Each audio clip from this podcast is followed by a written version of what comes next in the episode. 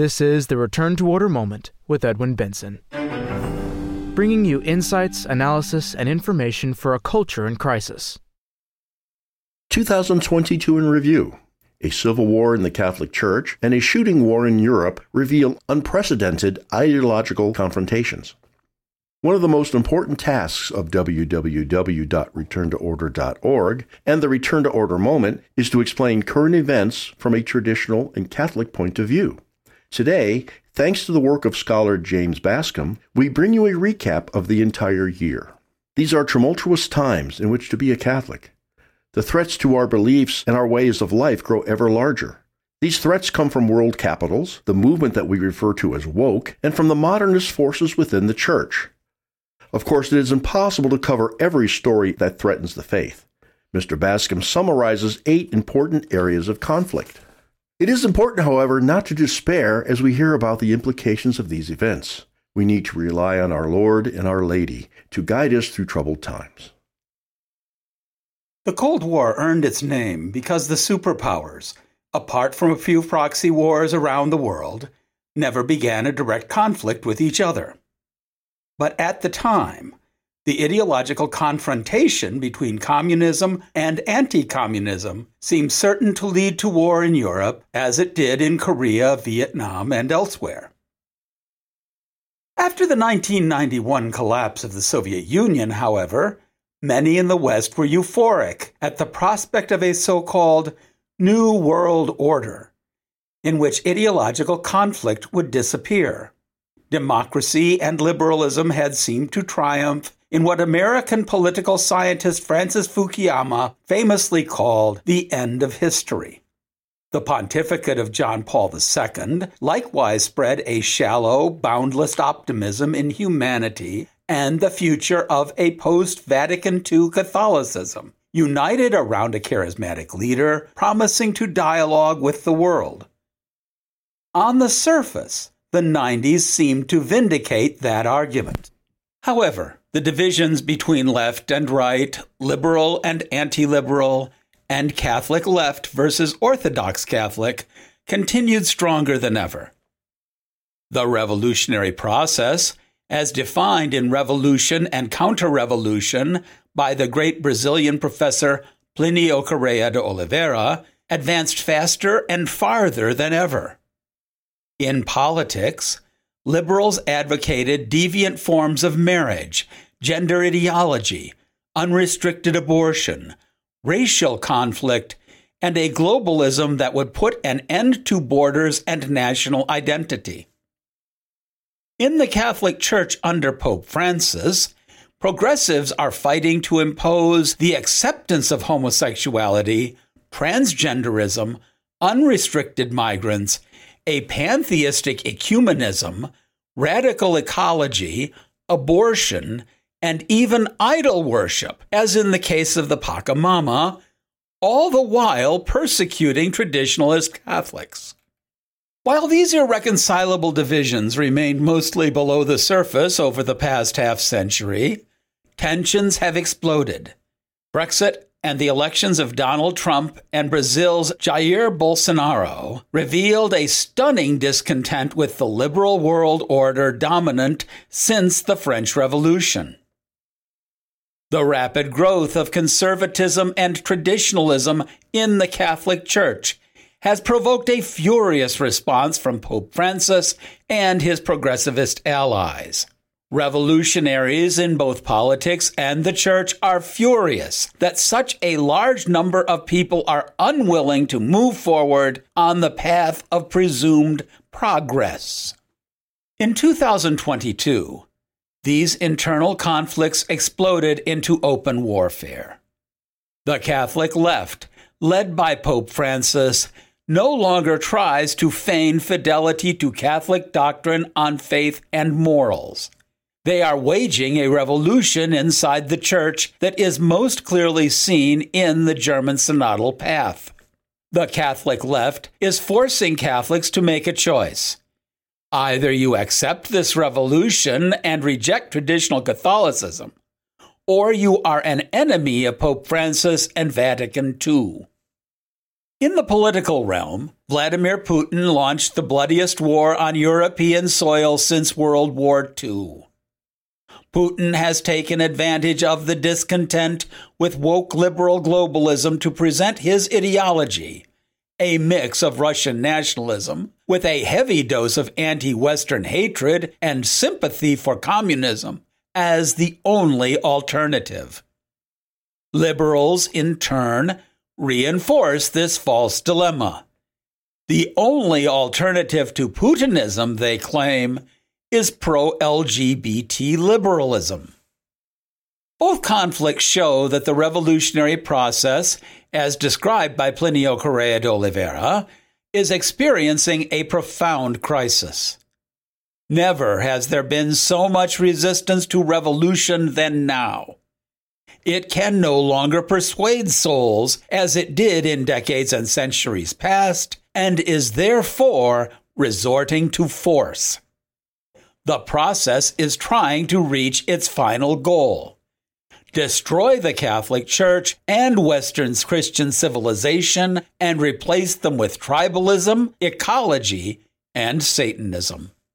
At the same time, the message of Our Lady of Fatima in 1917 is more relevant than ever. Her warnings about wars and persecutions of the Church are happening before our eyes her prophecies about the errors of Russia, whether through socialism, liberalism, or Putinism, are beyond dispute. The reactions to the revolution that are appearing all across the world are a sign that God is acting in history, preparing souls for the great chastisement that is to come, but also for the great pardon and great victory promised by Our Lady. Part 1 The German Synodal Path. The so called German Synodal Path was established in 2019. Although ostensibly created to be a consultative body of laity and clergy, it has become a sort of estates general for the Catholic Church. It is moving full speed ahead to change Catholic doctrine on sexuality, the family, female clergy, and many other topics. Archbishop Dermot Farrell of Dublin, Ireland, declared in a sermon that, thanks to Pope Francis and the German synodal path, quote, radical change is coming in the church. We need to open up a new chapter in the history of the Catholic Church in Ireland. Pope Francis is offering us a way of being church, the synodal pathway of walking together more closely and being a church that is hope filled despite many challenges. Unquote. The push for revolution is coming from the highest levels of the German church. Cardinal Reinhard Marx, Archbishop of Munich and former president of the German Bishops' Conference, declared that, quote, there is no future for Christianity without a renewed church. Unquote. The same cardinal called for an end to priestly celibacy and the acceptance of homosexuality among Catholics at a mass celebrating, quote, 20 years of queer worship and pastoral care, unquote. Cardinal Marx even declared that Catholics can doubt Catholic teachings on morals Quote, the catechism is not set in stone. One may doubt what it says. Unquote. In February, the German Synodal Assembly voted overwhelmingly to approve a text that endorses the ordination of women and a reversal of the Catholic Church's teachings against homosexuality and contraception. Marc Frings, the General Secretary of the Central Committee of German Catholics, an organization that is a co sponsor of the Synodal Path, declared that a change in Catholic teaching on homosexuality is, quote, urgently required, unquote. While the president of the same organization, Irme Stetter-Karp, called for greater abortion access. In addition, The synodal path called for bishops to be elected with the direct participation of the laity, which would make the Catholic Church in Germany no different from any other Protestant sect. The former president of the same organization, Thomas Sternberg, said that the real goal of the synodal path is to put pressure on the church to change her teachings, admitting that it has advanced, quote, much more successfully than I thought. Unquote. Such heresy coming out of the synodal path has provoked reactions from Catholics in Germany and around the world. In January, over 6,000 German Catholics signed a document titled New Beginning, a Manifesto for Reform, which attacked the Synod for its heretical positions. In April, more than 70 bishops from around the world, including four cardinals, signed a fraternal open letter to the bishops of Germany warning of, quote, our growing concern about the nature of the entire German synodal path, unquote. The bishops, 52 from the United States, claimed that the synodal path is creating confusion and may even lead to a schism. Quote, Failing to listen to the Holy Spirit and the gospel, the synodal path's actions undermine the credibility of church authority, including that of Pope Francis, Christian anthropology and sexual morality, and the reliability of Scripture. Unquote. Archbishop Samuel Aquila of Denver, Colorado, wrote his own personal critique in which he claimed that the synodal path, quote, challenges and in some instances repudiates the deposit of faith, unquote. Many other prelates have come out forcefully against the synodal path. Cardinal Gerhard Mueller denounced the synodal path in numerous interviews and articles. Cardinal Raymond Burke stated that it is up to Pope Francis to correct heretical bishops. If they do not renounce their errors and correct themselves, then he would have to remove them from office. Cardinal Malcolm Ranjith of Colombo, Sri Lanka, said he cannot accept the German synodal path. Even Cardinal Walter Kasper, a noted progressive, called the synodal path an attempted coup and that it risks, quote, breaking its own neck, unquote. The response from Rome could be summarized as tepid opposition mixed with tacit approval. In July, the Vatican issued a statement declaring that, quote, the synodal path in Germany does not have the power to compel bishops and the faithful to adopt new forms of government and new orientations of doctrine and morals. Unquote. The German bishops must clarify this, as it would not be permissible, quote, to introduce new official structures or doctrines in dioceses, unquote, without the approval of the universal church. Yet, when the German bishops met with Pope Francis and Secretary of State Cardinal Pietro Parolin for their ad limina visit in November, they expressed no opposition to the synodal path.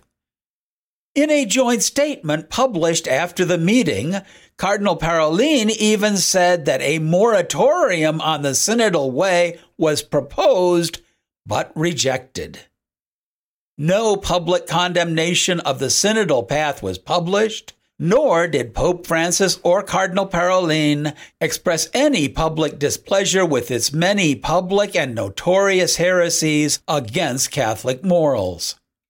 At a press conference following the Ad Limina visit, the president of the German Bishops' Conference, Bishop George Bätzing, spoke a line that seemed to summarize the purpose of the synodal path. The German church wants to remain Catholic, he said, but we want to be Catholic in a different way. Unquote. Part 2 The Russian Invasion of Ukraine. After a massive military buildup on the Ukrainian border last year, Russian President Vladimir Putin invaded Ukraine on February 24th with nearly 200,000 troops, launching the largest war on European soil since World War II. Many Western observers believed that Ukraine's military would crumble under the weight of the vaunted Russian juggernaut, just as it did in 2014 when Russia invaded Crimea and sent unmarked troops into the eastern Ukrainian region of Donbass. For years, the Russian government, through its many media outlets and woke Western liberals, spread the same propaganda promoting a false dilemma. The world must choose sides between a supposedly Christian and conservative Vladimir Putin at the head of a resurgent Russian nation and a degenerate post Christian Western world. Many Catholics and conservatives in the West had swallowed this false dilemma and looked sympathetically to Putin as their champion. When Russia invaded Ukraine, it seemed that years of preparation, both with a military buildup and in winning over Western conservatives, would bear fruit with the total annexation of Ukraine into the Russian Federation. To the great surprise of many, the Ukrainian people rallied and halted the Russian advance at the gates of Kiev. Billions of dollars worth of American and European weapons poured into Ukraine, particularly Javelin anti tank missiles and heavy artillery, which played a crucial role in halting the Russians. In April, the Russians retreated and regrouped to focus on reinforcing their hold on Ukraine's eastern and southern regions. Starting in May, the Ukrainians launched a series of counterattacks that retook thousands of square miles of territory. How to explain this sudden and unexpected resistance among the Ukrainians? For one thing, Ukraine has always had a decisive role in Slavic history. Russia is the cultural offshoot of the 9th century Kievan Rus and was the center of Slavic culture for centuries. In the 20th century, Ukraine gave major support to the White Army against the Bolsheviks during the Russian Civil War. With its millions of Greek and Latin Rite Catholics, Ukraine was also a center of resistance to Russian persecution, both under the czars and under communism. The religious question is very present on both sides. Putin regularly refers to the pseudo mystical concept of Ruski Mir, or Russian world, as a justification for military expansion. He desires to make Moscow into a third Rome by uniting all the Slavic peoples, Eastern Orthodox churches into one unified Russian Orthodox Church under the authority of the Kremlin controlled Russian Orthodox Patriarch of Moscow. Many Russians see the war as a decisive battle against the Antichrist. With its millions of Catholics faithful to the Pope, Ukraine has always been a thorn in the side of the Russian Orthodox Church and the czars. Most importantly, Our Lady of Fatima referred to the errors of Russia and predicted that Russia will be converted, giving the present war special religious significance. Whatever historical, ethnic, linguistic, or religious links there are between Russia and Ukraine, most observers, including many Westerners sympathetic to Putin, saw that the Russian invasion was an unjust and immoral aggression. The war created a humanitarian disaster in Eastern Europe, with at least 7 million Ukrainian refugees flooded into neighboring countries and over 10 million displaced internally. Russian airstrikes deliberately targeted civilian infrastructure, such as electricity generators and water plants, leaving millions of Ukrainians in the cold without water as winter sets in. In the eastern and southern regions conquered by Russia, churches not affiliated with the Russian Orthodox Church, such as the Ukrainian Catholic Church, are persecuted. Russian atrocities, such as the Bucha massacre, as well as widespread cases of theft, rape, and murder against civilians across occupied Ukraine, turned an otherwise indifferent Western public opinion against Putin. The Russo Ukrainian War is a tragedy but also a paradigm shift in politics, economics, and society worldwide. Larry Fink, the CEO of BlackRock, one of the most powerful asset management firms in the world and a symbol of Wall Street and international finance, wrote a letter to company shareholders in which he declared that, quote, the Russian invasion of Ukraine has put an end to the globalization we have experienced over the last three decades. Unquote. Western governments heavily sanctioned Russia following the invasion, leading to a complete withdrawal of Western corporations from the country. Russian gas, which supplied 40% of Europe's gas imports in 2017, was reduced and finally cut out entirely over the summer. Europe is suffering a terrible energy crisis that will take years or even decades to remedy. Russia has worked to ally itself with socialist, communist, and other dictatorial regimes in developing countries, spreading propaganda that portrays the global North, Europe, North America, and Australia, as the oppressor and exploiter of the global South, Africa, Latin America, the Middle East, and Asia. Communist or terrorist regimes such as China, Venezuela, Cuba, and Iran have all sided with Putin or abstained from condemning his invasion. But so too have many other Asian, African, and Latin American countries. Through the Ukrainian war, Putin is helping to fulfill a long held dream of the international left to inflame global hatred against Western civilization, the fruit of Christianity. For his part, Pope Francis has condemned the violence in Ukraine, but abstained from condemning Putin or Russians by name. One reason is that he has long prioritized ecumenical dialogue with the Russian Orthodox Church. Just as the war began in February, the Russian ambassador to the Holy See confirmed that Pope Francis was planning to meet with Russian Orthodox Patriarch Kirill. The Ukrainian Catholic bishops issued strong statements to rally Ukrainians to defend their country. Pope Francis, however, has often spoken in terms that implied mutual culpability from both sides for the war. In March, he called the invasion, quote, armed aggression, unquote.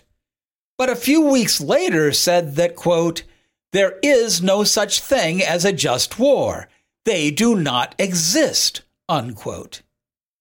He repeated this blanket condemnation a week later on the return trip from Malta when he said that, quote, every war stems from an injustice, always, because that is the pattern of wars, unquote, and dismissed efforts to distinguish between just and unjust wars, or even that any country should be prepared to defend itself.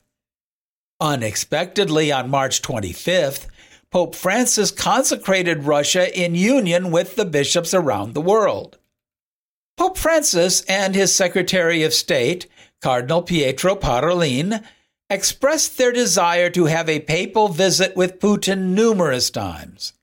In May, he repeated this desire, while echoing a Russian talking point by making a blanket accusation against NATO, accusing the defensive military alliance of, quote, barking at Russia's door, unquote, which prompted Putin to, quote, react badly and unleash the conflict, unquote. Even the Wall Street Journal was scandalized by Francis's pro-Russian sympathies, saying it sends a terrible moral signal to dictators. Although the Ukrainian bishops and government have issued invitations for Pope Francis to visit the country, Pope Francis has ruled out a trip to Kiev unless it includes a stop in Moscow.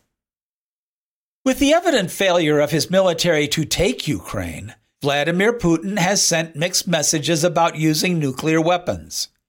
In February, he put his country's nuclear forces on high alert and, in September, vowed that Russia would use all available means to defend its territory. A clear reference to nuclear weapons in defense of its newly annexed territories in eastern Ukraine. In October, Putin said that Russia has no intention to use nuclear weapons in Ukraine, adding that, quote, there is no point in that, neither political nor military, unquote. Yet in December, he said that Russia might change its nuclear doctrine to include the possibility of launching a preemptive strike. Whatever happens, the threat of nuclear war, which would likely trigger World War III, remains a real possibility, placing a Damocles sword over Europe and a powerful tool in the Russian psychological warfare arsenal. This concludes part one of 2022 in Review. A civil war in the Catholic Church and a shooting war in Europe reveal unprecedented ideological confrontations. Thank you so much for listening. We hope that you gained valuable insights from this summary of the year just past, and will join us next week for part two. Return to Order, of which this podcast is only a part, strives to be a source of light in a dark and disordered world. Your prayers are appreciated. If you have enjoyed this podcast, please remember that we publish a new episode every week as Tuesday becomes Wednesday at midnight. There are two ways to make sure you don't miss future episodes. The first way is to subscribe through your favorite podcast provider. Another is to go to our website, www.returntoorder.org, and click on the podcast link at the top of the page, which will take you to a list with the most recent podcast on top. We ask subscribers to give us a five star rating with the servers through which you are listening to it. Increased subscriptions and high ratings mean that more people will be directed to the Return to Order moment when searching for new podcasts. So by rating us, you can help Return to Order be more effective. In addition, subscribers gain access to all previous episodes of the Return to Order moment. We would also like to recommend the book which spells out the motivations behind our work. Mr. John Horvat's book, Return to Order, is available as a free download through our website, www.returntoorder.org, or in printed and recorded form through our bookstore. All rights are reserved. Copyright 2023 by the American Society for the Defense of Tradition, Family, and Property. TFP.